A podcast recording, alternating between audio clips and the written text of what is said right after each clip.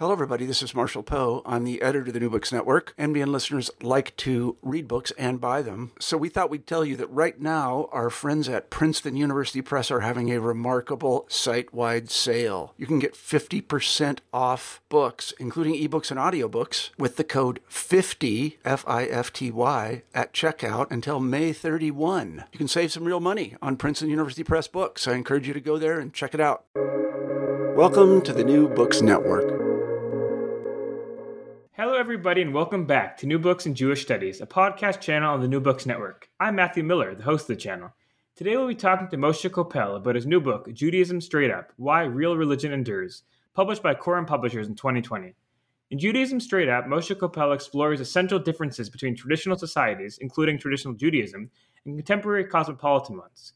He explains the subtleties of Jewish morality, tradition, and belief, and how these have unfolded to beat cosmopolitanism at its own game, advancing cooperation, fairness, and freedom. Written with a scientific sensibility that draws on economics, game theory, and other disciplines, Judaism Straight Up attempts to explain Jewish traditionalism's endurance. Moshe, welcome to the show. Hi, great to be here. Can you start an interview by telling us about yourself? Sure. Um, I grew up in New York, um, went to, uh, had a traditional yeshiva education. Went to Y U, uh, Yeshiva University, did did my P H D in math at N Y U's Courant Institute, spent a year as a, uh, a postdoc at the Institute for Advanced Study in Princeton, and then moved to Israel, where I've basically been a, a mathematician for the last gazillion years. Now, how did you come to write this book? The truth is, this book was kind of sitting in my belly for, for a very long time. When I was when I was at the Institute in Princeton, there was there was a kind of a kosher calf. And uh, and one day I had a conversation, which I relate right at the you know at the beginning of the book, about um, you know it was, it was a woman who said to me, um, you know, how could you be so tribal? I'm I'm kind of tribal about my Judaism. How could you be so tribal? Uh, you know, isn't the lesson of the Holocaust that that you know tribalism is a bad thing? And and that kind of was you know like a real kick to the stomach for me, because for me the Holocaust, I, I grew up among Holocaust survivors. And, and the, the message for me was, you know, that Jews better stick together and look out for each other. It was it was not, gee, we ought to stop looking out for each other because tribalism is a bad thing in general. Um, so uh, I, I kind of sat there when she said that. I was kind of like like thunderstruck, and I didn't know what to say, but it sat with me for many years. And and and and eventually it kind of germinated and and and, and became a full-blown book about thirty-five years after the incident actually happened. And as we you alluded to, the book is a conversation between two people.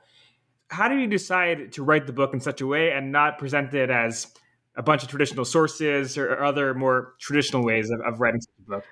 Right. So it, it, it was kind of accidental, more or less, but I'm really glad that that's what happened. Okay. First of all, um, because it's more interesting this way. I, I, I found that people found it much more engaging dealing dealing with characters that they could relate to, rather than me just kind of talking from on high. But but but it actually had a second advantage that I hadn't anticipated, but turned out to be really, really important, which is I, I'm describing two views of the world, right? So so there's this uh, this chassid who's after the Holocaust. He's you know a little bit disillusioned. It's not the same as before, but nevertheless, his loyalty to the Jewish people remains the same, and his Judaism is kind of very natural and organic. He's not trying. It's not. It's not like a right. It's a first language for him, as I say. And, and he's one character, and then and the other one is Heidi, who's you know cosmopolitan student with all the right progressive opinions. And if I were to say this is what this kind of person believes, right? You know, people who are old-fashioned and traditional believe this and do this and act this way, then people's natural reaction, quite understandably, would be, no, I, I know a lot of people like that. They're not like that. You know, that's not what they think. That's not what they do. You're just, you know. So I said, you know what? I, I'm going to talk about specific people. I'm now going to tell you about Shimon, who is this particular way. So nobody can come and say Shimon wasn't like that. I mean, they don't know Shimon. I know Shimon, right? And and and nobody could say, well, no, that's not what cosmopolitan progressive students are like. I'll say, well, that's what Heidi was like. And and, uh, and somehow this way it works. People don't feel that that I'm misrepresenting a group of people that they identify with. Smart. It's a smart decision, and I think it worked out quite well. This leads us to our next question, which, if we look at the title of the book, it's Judaism Straight Up, and the subtitle is Why Real Religion Endures. What exactly in your mind is real religion? Right. So I, I I figured I would get some flack for that, as if like I know what real religion is and other people don't know what real religion is, and and I, I'm kind of I'm kind of assuming the main point here. It's already embedded in the title. So so let, let me try to give a little clarity about what I was thinking when I said real religion. Um, a, any culture is is kind of a you know there's always a trade-off between tradition and contemporary intuition, right? There's there are the social norms that you've kind of inherited. And then there's, you know, what you think is right based on, well, what you probably think is is, is pure insight, but which is in fact just, you know, the aggregation of, of a zillion biases that you pick up from your environment. But no matter, it, it, there is this trade-off, right?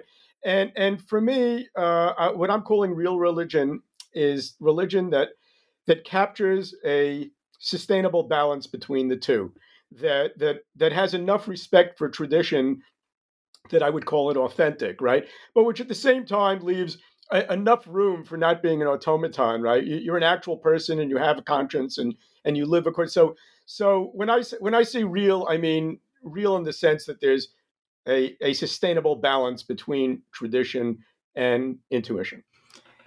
The the first part of the, the title, so the title itself is Judaism Straight Up, and then the subtitle, as we said, is Why Real Religion Endures. So there's this specific reference in the first part and then a more general reference in the second part to religion. To what extent is this book about Judaism, or is it more broad about religion itself? So that's that's interesting. I, I most of the arguments in the book are actually um, somewhat generic in the sense that um, you know, if I, I if I tell you that that shared social norms lead to a certain kind of solidarity and um, and so forth, that's that, that's a general argument. Maybe not every religion can make that argument, but you know, the, the religions I'm familiar with, at least, you know, can make it. On the other hand, uh, you know, sometimes I need to give examples of specific social norms and specific texts that speak about those norms. And for those, I chose Judaism um, because that's what I know and that's what I was interested in talking about. Um, and, and you know, had, had I tried to be totally generic throughout, uh, people from other religions that I know less, you know, were very likely to come and say, no, that you, you actually missed the point completely. That's not what my religion's like. So so I, I would say that I'm starting with Judaism as my, you know, that that that's the core and that's that's what I'm working from. But I, I appreciated, even as I was writing it, that that the bulk of my arguments were really much more generic. Appreciate that clarity. I don't want to spend the whole interview looking at the title, but for the last question about the title itself, were there any other titles that, that you thought of that, that you decided weren't going to work? Oh my God, that, it, it, it, it was actually like a painful process picking the title. And, and I have to say that in retrospect, I'm not sure that I picked the right one. Okay, I think...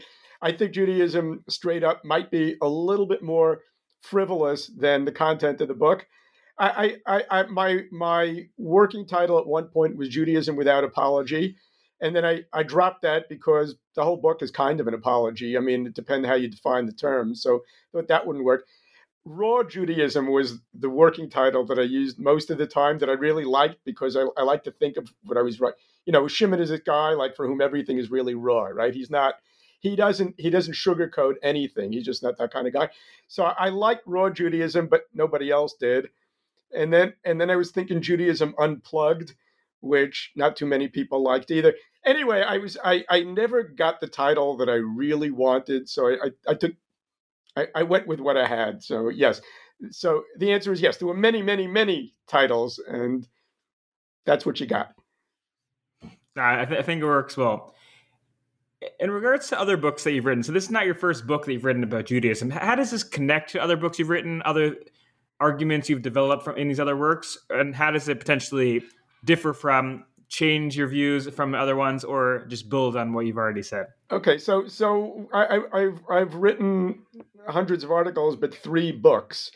And the three, one of them was a technical one. It was a, a commentary on tractate Keenim, which is, um, you know, basically a tractate that, that's ostensibly talking about law, but if you if you delve into it, you see that it's really it's really combinatorics disguised as law. And I try to to unravel the combinatorics. And, and another one I wrote is called Meta Halacha, which is um, trying to use certain mathematical ideas to, to um, understand uh, the rabbinic way of thinking about how halacha evolves.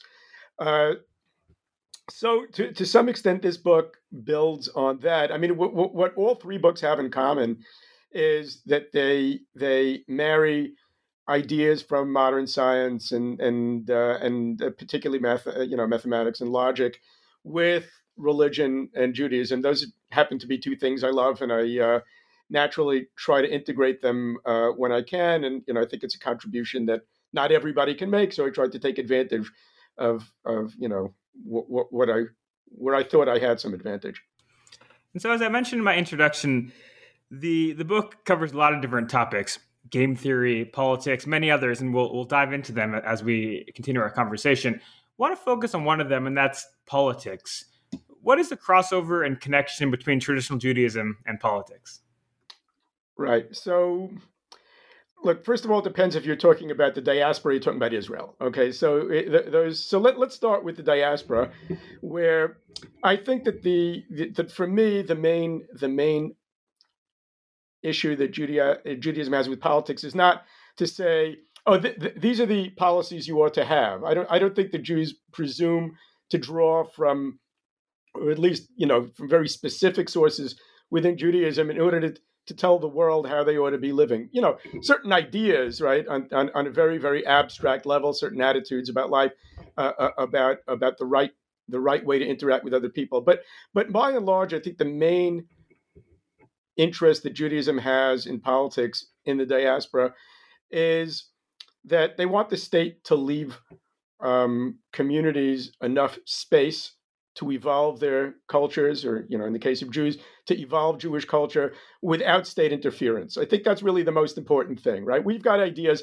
We wanted to, we study Torah. We we we try to implement them within the community. What we'd like really is for the community to be able to function as autonomously as possible without being imposed upon in, in, in either direction. We don't want we don't want the state to say, oh, we want we want you to be even doing things that Jews think you should be doing. Not in that, and certainly not in the other way. Jews, we don't want Jews to be able to practice their religion.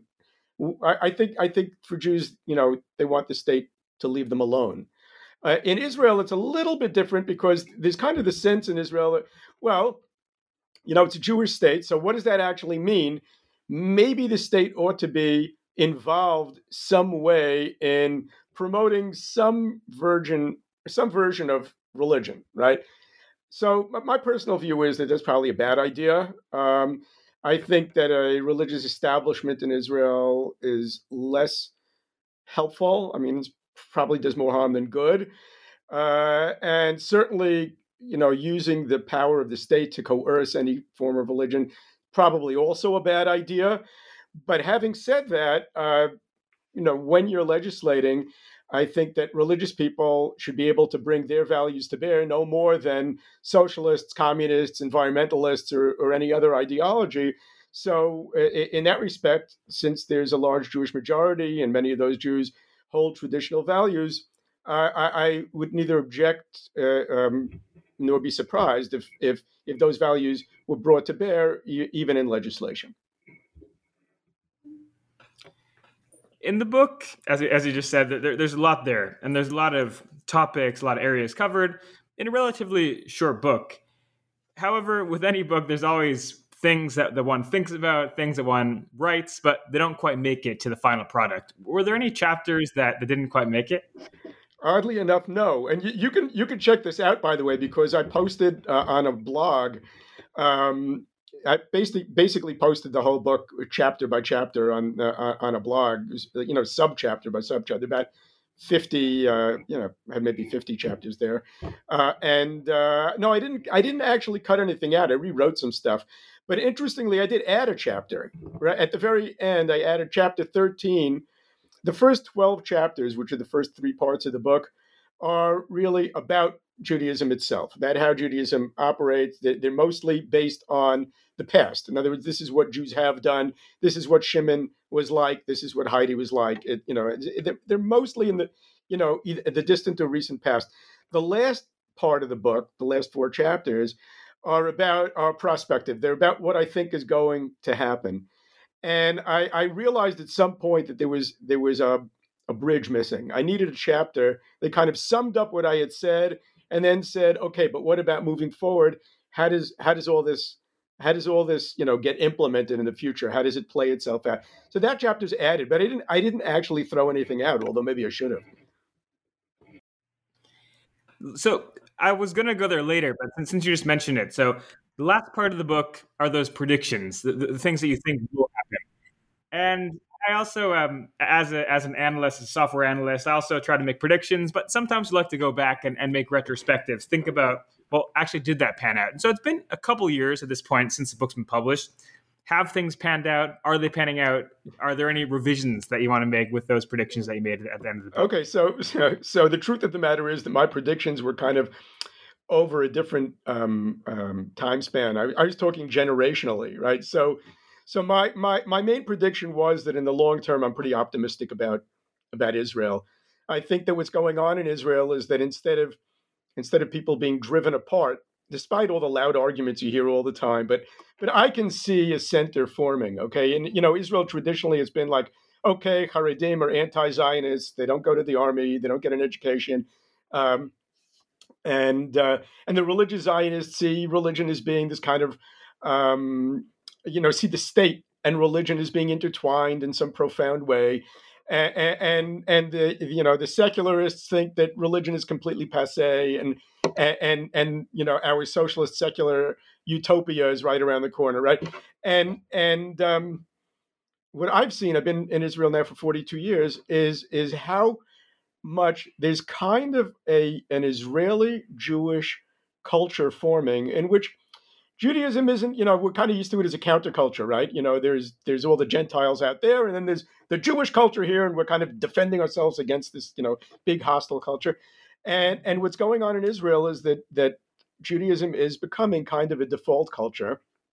And but it's it the default culture, you know, that that Judaism isn't the same exact Judaism that people are used to, right? It's it's something in the middle, right? And and uh secularists aren't quite that secular, and religious Zionists have gotten over the idea that, you know, so some of their more utopian notions, right? And and the Haredim have gotten over the idea that the state is is is anti-religion and they ought to be fighting against it all the time. Everybody's kind of gotten over themselves, and there's this culture in the middle that's forming. And and I'm very optimistic about that, right? And nothing happened in the last year or two that would make me change my view for what I think is happening over a span of, you know, twenty or fifty years. That's fair. That's very fair. So we've gotten to the end of the book, and we'll move back to, to the beginning of the book. And so as you mentioned, there's a few parts in the book. There's there's three parts in, in the book. Um, so we'll, we'll look at, at each part um, to varying degrees. And so the first part of the book is about what is the right way to live. And one of the things you mentioned, and you actually alluded to it a bit before, is social norms. So how do you think about social norms in Judaism? Give a few examples if that's relevant or helpful. How are they helpful and important for Judaism, and then in general as well? Okay, so so when I when I speak about social norms, uh, uh, what I'm talking about are are, are um, things that people practice because they think they're the right the right thing to do, but they haven't been legislated into law, and they're not being enforced by a legal apparatus, right? So that if if uh, you know if we keep kosher, or if we you know uh, dress a particular way, or handle our business matters in a particular way, and so forth. You know, as as long as we're not talking about things that are uh, illegal, right, that are prohibited by law, but rather only by by Jewish tradition, I'm I'm calling those things uh, social norms. So uh, you know, the the point that I'm making in the first chapter is that shared norms increase social capital. Okay, so and the, and they they increase social capital in multiple ways. I mean, one of them is just because of their content. In other words, so that if, to just take a very trivial example, if I know that there are certain things that I can't ever eat regardless of the circumstances, or certain things I can't ever wear because of the circumstances, or certain people I can't sleep with because of, you know, whatever, right? Then those things build character, okay? They, you know, they they mean that I'm I'm always aware that there are things I can do, there are things I can't do, it's right that. It, I, I don't have to go out and start building artificial rules as, as people want to do now right? Say, oh, I I don't eat that. I don't eat this. I don't eat that. Apparently, people need these kind of these kind of rules, and it may be that some of the rules are arbitrary. I mean, you know, we don't eat fish that don't have fins and scales. You know, it, it might have been fish with red eyeballs, right? It, it doesn't matter, right? What matters is that there were rules. And um, so that's one thing. But the other is, of course, that that the mere fact that whatever these rules are, you and I share those rules means that there's a certain amount of trust that you and I can have, right? So my main character, Shimon, I say he can he can go into, he's long dead, but I speak of him as a contemporary. He, he can he can go into, uh, he was a, a Gerer chassid, he can go into a Gerer shtibel anywhere in the world. And, you know, immediately everybody knows what he's all about. Everybody understands him, right? They don't they don't need to spend a whole lot of time getting to know each other, right? Uh, that that's social capital, right? And and uh, shared social norms do that for us. Do you feel there are any pitfalls or, or downfalls to to such a uh, society? So, of course, it, it builds social capital, it, it develops the community. But where, where does that leave the individual in such a case? Okay, so so it, it's as I said at the beginning, it's it's always a trade-off, right? I mean, it, you know, so yes, there are certain communities where somebody who grew up outside, right? If you take a community like, you know, Satmar in Williamsburg, right? If you if you didn't grow up there and then you went there, you might find it oppressive, right? Because you're not accustomed to that degree of social interaction, of of, of people being that involved in, in in in your life, right? But on the other hand, uh, you know, you get something for it, right? In, in Satmar, if you're having business problems or health problems or family problems or whatever it is, you know that there's an extremely tight-knit society there that's that's going to take care of you, right?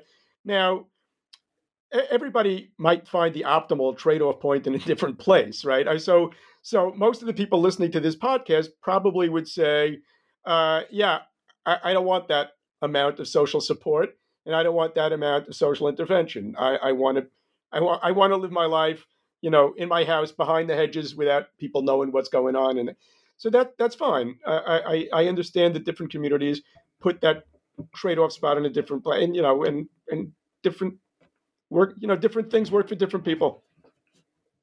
Thank, thanks for the, that clarification. In the second part of the book, how do we decide what is right and what is wrong? You have a chapter, chapter six, entitled "Between Law and Language," and so in different ways and different Um, capacities, we both have interests and, and professional ties to language. Um, and, um, and so I'd love to dig in there. So what is the analogy that you make between law and language? Okay, so so first I'm drawing a, a distinction between law and language, and then an analogy between Jewish law and language. So so uh, it, by, by the way, that's that you know that's a, that's an homage to, to Hayek when I say between law and language. Um, and, and that's a topic that was very Uh, of great interest to him, and he has a chapter in one of his books with a similar title. Uh, but the point is that um, that both language and law have do's and don'ts, right? So the law will tell you, you know, don't don't drive through a red light or or you know whatever, and um, and language, you know, will say, well, you know, don't split the infinitive, or or don't don't you know don't don't mess up the genders if it's a gendered language, or or you know don't mess up the uh, plural and the singular, you know, et cetera, et cetera. And certain words have certain meanings. You can use them in certain ways, but not in other ways, et cetera, right?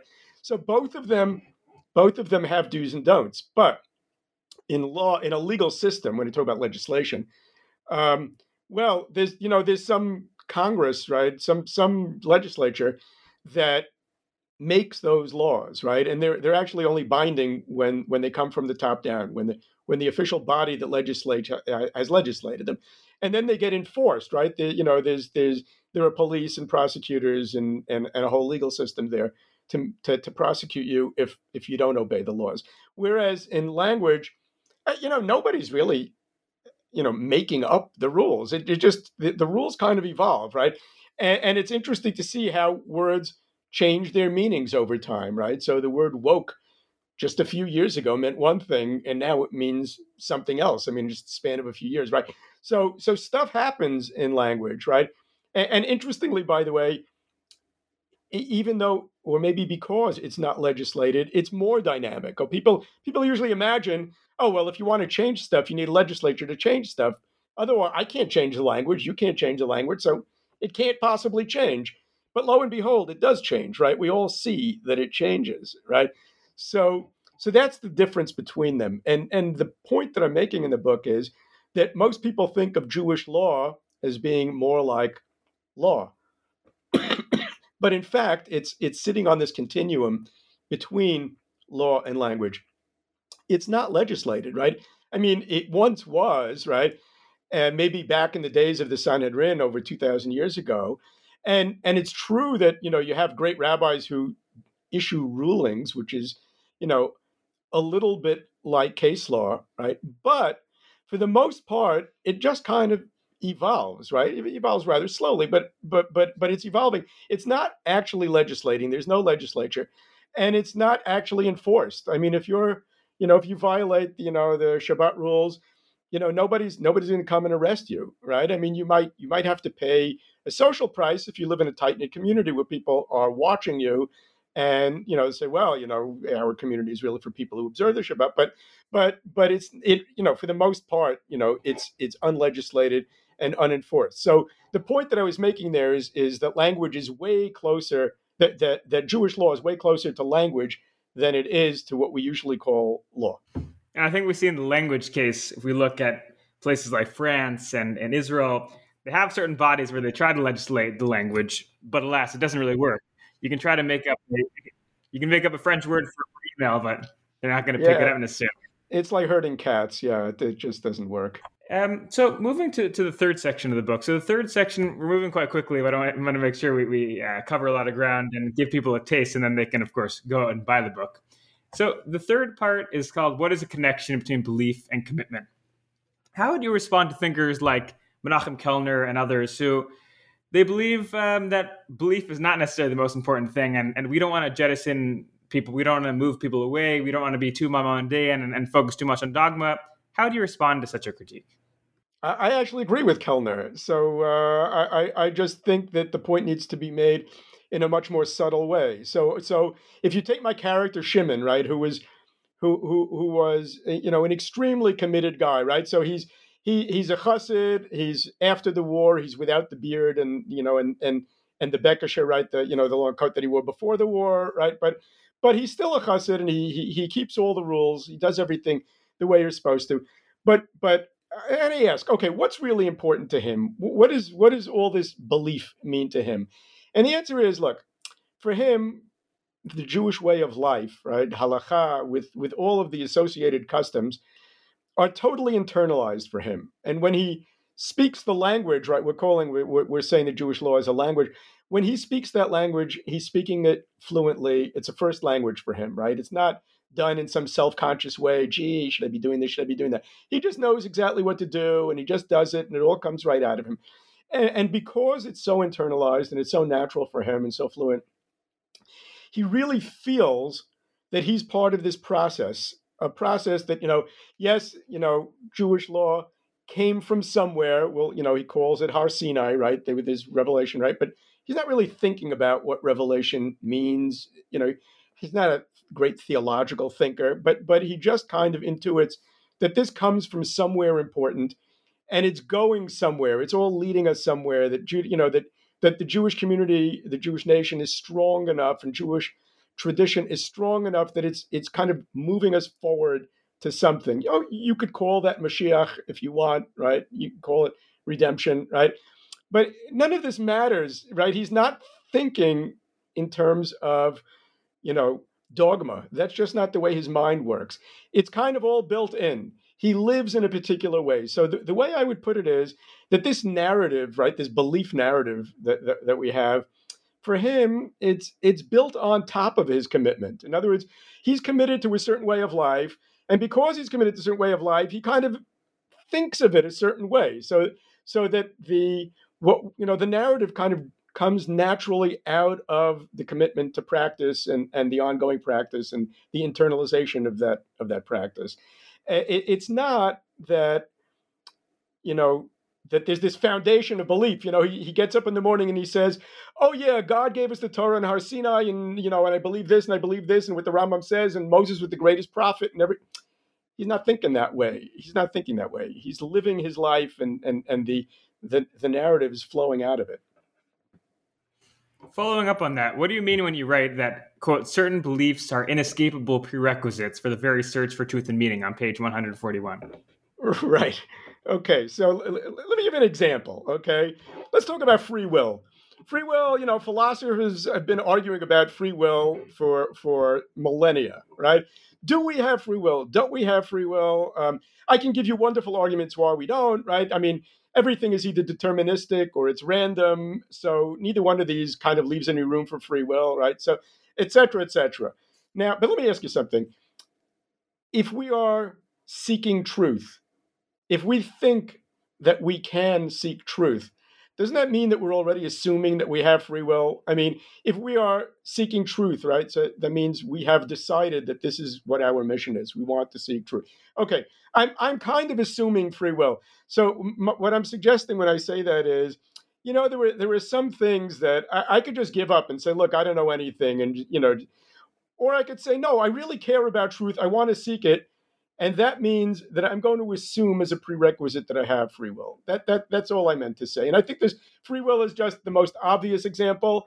But if you think it through carefully, you'll see there are many more examples of that. We, we've already mentioned a number of differences between Heidi on one hand and Shimon on the other. And the whole book, to some degree, is about these differences and what we can learn about these differences. Are there any specific ones which really stand out that you, if you had to say the top one to three differences between them that are the most key or the most critical? C- could you list those? Uh, it, well, they're, they're so different, right? That anybody who like has a, a you know an image of Shimon in their mind and an image of Heidi in their mind, it, it, it would be like, say, could you you know could you tell me the differences you know between a chair and a basketball? Okay, well, you know it would be a little bit funny if I said, well, the basketball doesn't have four legs and the chair isn't round. I mean, they're just so different, right? But but I, I think fundamentally, the first thing that comes to mind, and, and maybe that's the most important one, is that for Shimon, the whole idea of morality, of what's right and what's wrong, right? It's much more than, am I harming you, right? You know, am I harming somebody when I do this? Does it hurt? For, for him, there, there were so many different categories of morality. I mean, most saliently, for him, being loyal to his people and to his right, to his family and to his community, that's that's a real moral issue, right? Not to do it would be immoral. And for him, you know, there are things that that he shouldn't be eating and things that he shouldn't be doing. And he thinks of all those restraints, even though they kind of seem arbitrary. I mean, right, why why can't you eat something that's not kosher, right? Nevertheless, for him, it really is a moral issue. It's not a mere convention. Uh, these things now for Heidi, that's completely mysterious. Okay, it, it, it's really like like color to a blind person. For her, the only morality that makes any sense at all is, well, don't do bad things to other people, right? And and I, I'll tell you something funny. I you know so obviously I I think that Shimon's right on this, but I'm I'm beginning to hanker for Heidi, okay?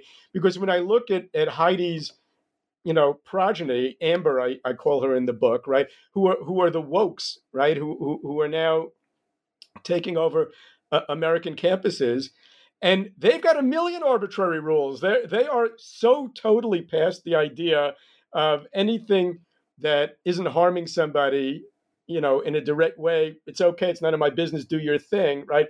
They are past that, right? You can't say certain things because they find those things offensive, right? You, can, you can't think certain things because those thoughts are a violation of all that's sacred for them. So it, oddly enough, despite having just written a whole book kind of dissing Heidi, I, I'm, you know, getting more and more sympathy for Heidi. Are there any other things where you feel that that Shimon can learn from Heidi, or, or I mean, potentially vice versa as well? Well, uh, you know, the whole book is is what I think that Heidi could be learning from from Shimon about, you know, expanding your moral horizons, having more respect for tradition, uh, because society's way too complicated to try to figure it all out on our own and do what's best. You know, uh, sometimes tradition has things to say, and you, you may not understand now why those things are wise, but but maybe after a few generations of of messing it up, you say, hey, maybe they had maybe they had something there. Maybe that evolved for a reason. Maybe those traditions are around for thousands of years because they actually helped society survive, and the societies that didn't maintain them didn't, you know, didn't survive, right? Uh, I, I'm sure that there were many things that Shimon could learn from Heidi as well. I mean, Shimon was a cranky guy. He had good reason. I mean, he's a survivor, and he had many good reasons to be cranky. But nevertheless, uh, Heidi's Heidi's liberalism, as I just said, her openness, her her her, her tolerance for, for people who were different than herself, and for letting them do their thing, I think is something that, you know, Shimon could learn from her. I certainly learned from her. I'm, I'm, you know, regard myself politically as a, uh, a uh, libertarian of, of sorts, uh, or at least, you know, at the, at the very minimum, a classical liberal. So, so that, um, you know, I learned that from her, and I think uh, Shimon could bear to learn that message uh, from her as well. As we mentioned at the beginning, the book came out in twenty twenty. And we're two years down the road, so your point was well taken in that we can't make any retrospectives because your predictions are much more about, about generations and, and more uh, further in the future. But if we think about the last two years, they were very crazy years, difficult years for many people. And how could we think about these last two years within the framework of your book? Are there any lessons specifically that we can take from the book to explain or to help us understand these last two years? You're talking about COVID in particular? I mean, when you say these yeah, last two I mean, years? Uh, yeah, I mean, that's what I was thinking about in particular. A lot happened, of course, over the last two years. But that, that was the main thing that, that was on my mind, yeah. Right. So, so um, honestly, I don't know. I wasn't I wasn't really thinking about COVID COVID when I wrote the book. Um, and and also, it's it's interesting when, when I speak to Americans, they think of COVID as being some kind of a political issue. It's a very divisive political issue where, you know, Republicans are, you know, more for keeping things, you know, open, and, and, and the Democrats are more for, you know, worrying about the spread of the disease and, you know, taking taking draconian actions and so forth. And, and I, I have to tell you that, you know, we sit here in Israel where it never got politicized, okay? It never became a right-left, you know, everything in Israel is a right-left issue, okay? Everything.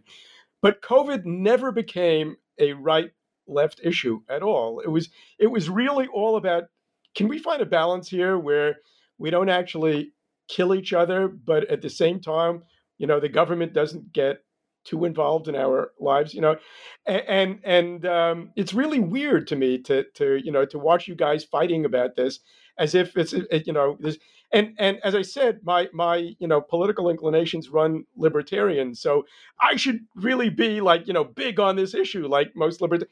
But I'm not, because it just never became that here. I never thought about it as a libertarian issue. You know, it, the first thing is, you know, like if you're a libertarian, that means that you don't like the government taking action, but it doesn't mean that you don't believe that particular kind of vaccination works, or that you have certain empirical beliefs about the spread of the disease and the amount of excess deaths. Those are empirical questions. Those are not things that should involve your political ideology, right? You you should be asking those questions completely dispassionately. How many people are dying? How good is the vaccine? How valuable is it to you know for people to stay apart? You know, in what way is the disease transmitted? These are empirical questions. Once you've dispassionately answered those, well then, yeah, okay, my tendency is that unless there's a crying need for it, the government should not be telling us what to do, right? Now, deciding whether there's a crying need or not is an empirical question, not an ideological, political one. So a, a, a short version, I could have answered this in one line. I think that you guys are crazy for turning this into a political question. Thank you for indulging me and for giving your honest take. I, I do appreciate that. If we think about the book as a whole, how has it been received by people, I mean, re- reviewers, friends, family, enemies? How has it generally been received?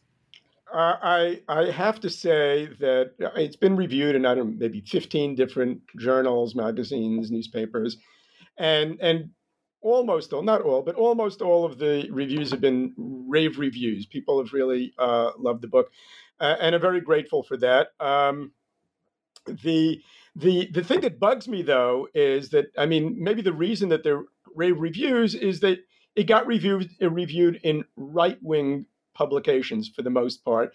So, and the book is, you know, conservative slash libertarian in, in its view of the world. Small c conservative, right? So I'm, um, you know, pro, very pro-tradition and very uh, very pro-freedom, and very, yeah, it, it's the kind of thing where it's, you know, I would I would expect, you know, the usual suspects to have liked the book, and they did.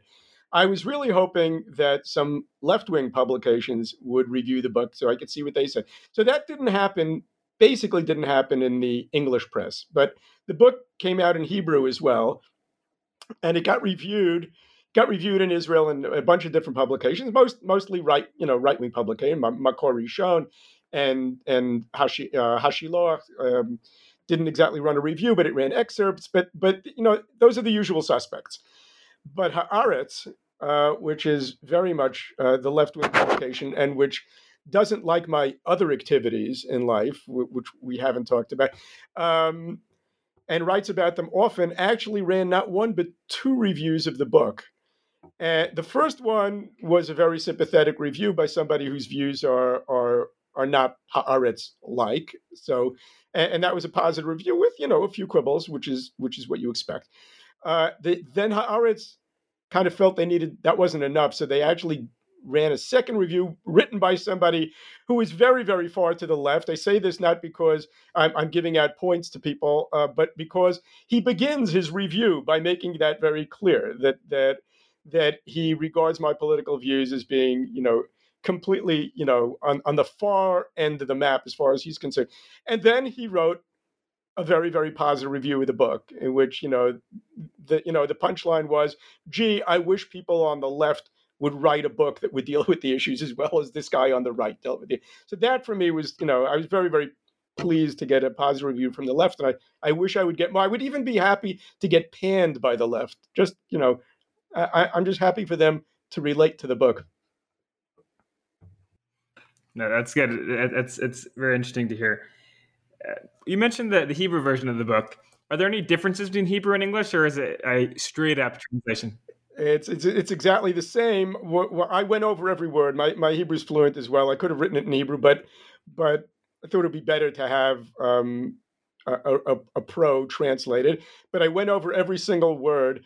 The only differences are there are certain nuances. There are certain concepts that you need to explain to the, you know, the English reader, which every Israeli knows because, uh, you know, the Jewish holidays are, you know, everybody's holidays here. So there, there are certain concepts that here you don't need. And then there are some things that were just not explainable to an Israeli audience. And we just, you know, said, I forget that, you know, but, but that was like maybe, maybe one phrase in one sentence. So not talking about anything major. I, I appreciate that. Um, so I think we're, we're, we're coming to a close. But before we fully wrap up, is there anything that I didn't ask that you'd like to speak about? No, you were great. I think I think I think we really did cover uh, cover pretty much anything, all the important stuff. Thank you for, for, for the flattery. I've taken up a lot of your time. On the New Books Network, we have a traditional closing question I'd like to ask you. What are you working on next? Okay, so I, I I'm now working on a book which which starts. It takes as its starting point of some ideas that I mentioned near the end of this book, which is um, what is Judaism going to look like in the future in Israel? And, uh, you know, the, the two, the two, I think, main challenges are, one is something I mentioned before, which is, you know, for the past two thousand years, Judaism has been a counterculture. And in Israel, it's becoming a default culture. How does the fact that Jewish law is kind of getting baked into the society as a default, Um, how's that going to change halakha itself, right? Um, that's the first thing. Remember, as I said, halakha is like bottom up. It's it's what people do, right? But what happens when you kind of open up the walls and, right, you, you kind of expand out, right? There's kind of diffusion goes on, and halakha is like going, well, is is that going to dilute it? How's that going to affect it? it that, that those are interesting questions. And the other is, you know, there's all kinds of interesting technology going on. Uh, real breakthrough stuff, and how's that going to affect uh, halakha, right? I mean, we're accustomed to the idea that if you ca- want a car to drive, you have to drive it. So if you can't, if you're not allowed to drive a car on Shabbos, well, then it can't, a car can't drive, right? But what happens when we start unbundling actions and effects, right? You can get the effect without the action. Um, where's that going to take us? Is, you know, the whole idea of Shabbat going to suddenly, It, and is it going to become so oppressive that we can't do anything? Or is it going to become so open and easy because everything's automated that, that it almost loses its meaning? How are we going to navigate that so that halakha retains its its its resonance. Those those are the kinds of things I'm thinking about now. Well, I look forward to reading this and to interviewing again if, if you'll come on uh, the show again. I look forward to being interviewed you by by you again. So all right, sounds good. Look forward. Thank you so much. We've been talking to Moshe Kopel, author of Judaism Straight Up, published in twenty twenty by Koren Publishers. Happy reading, my friends.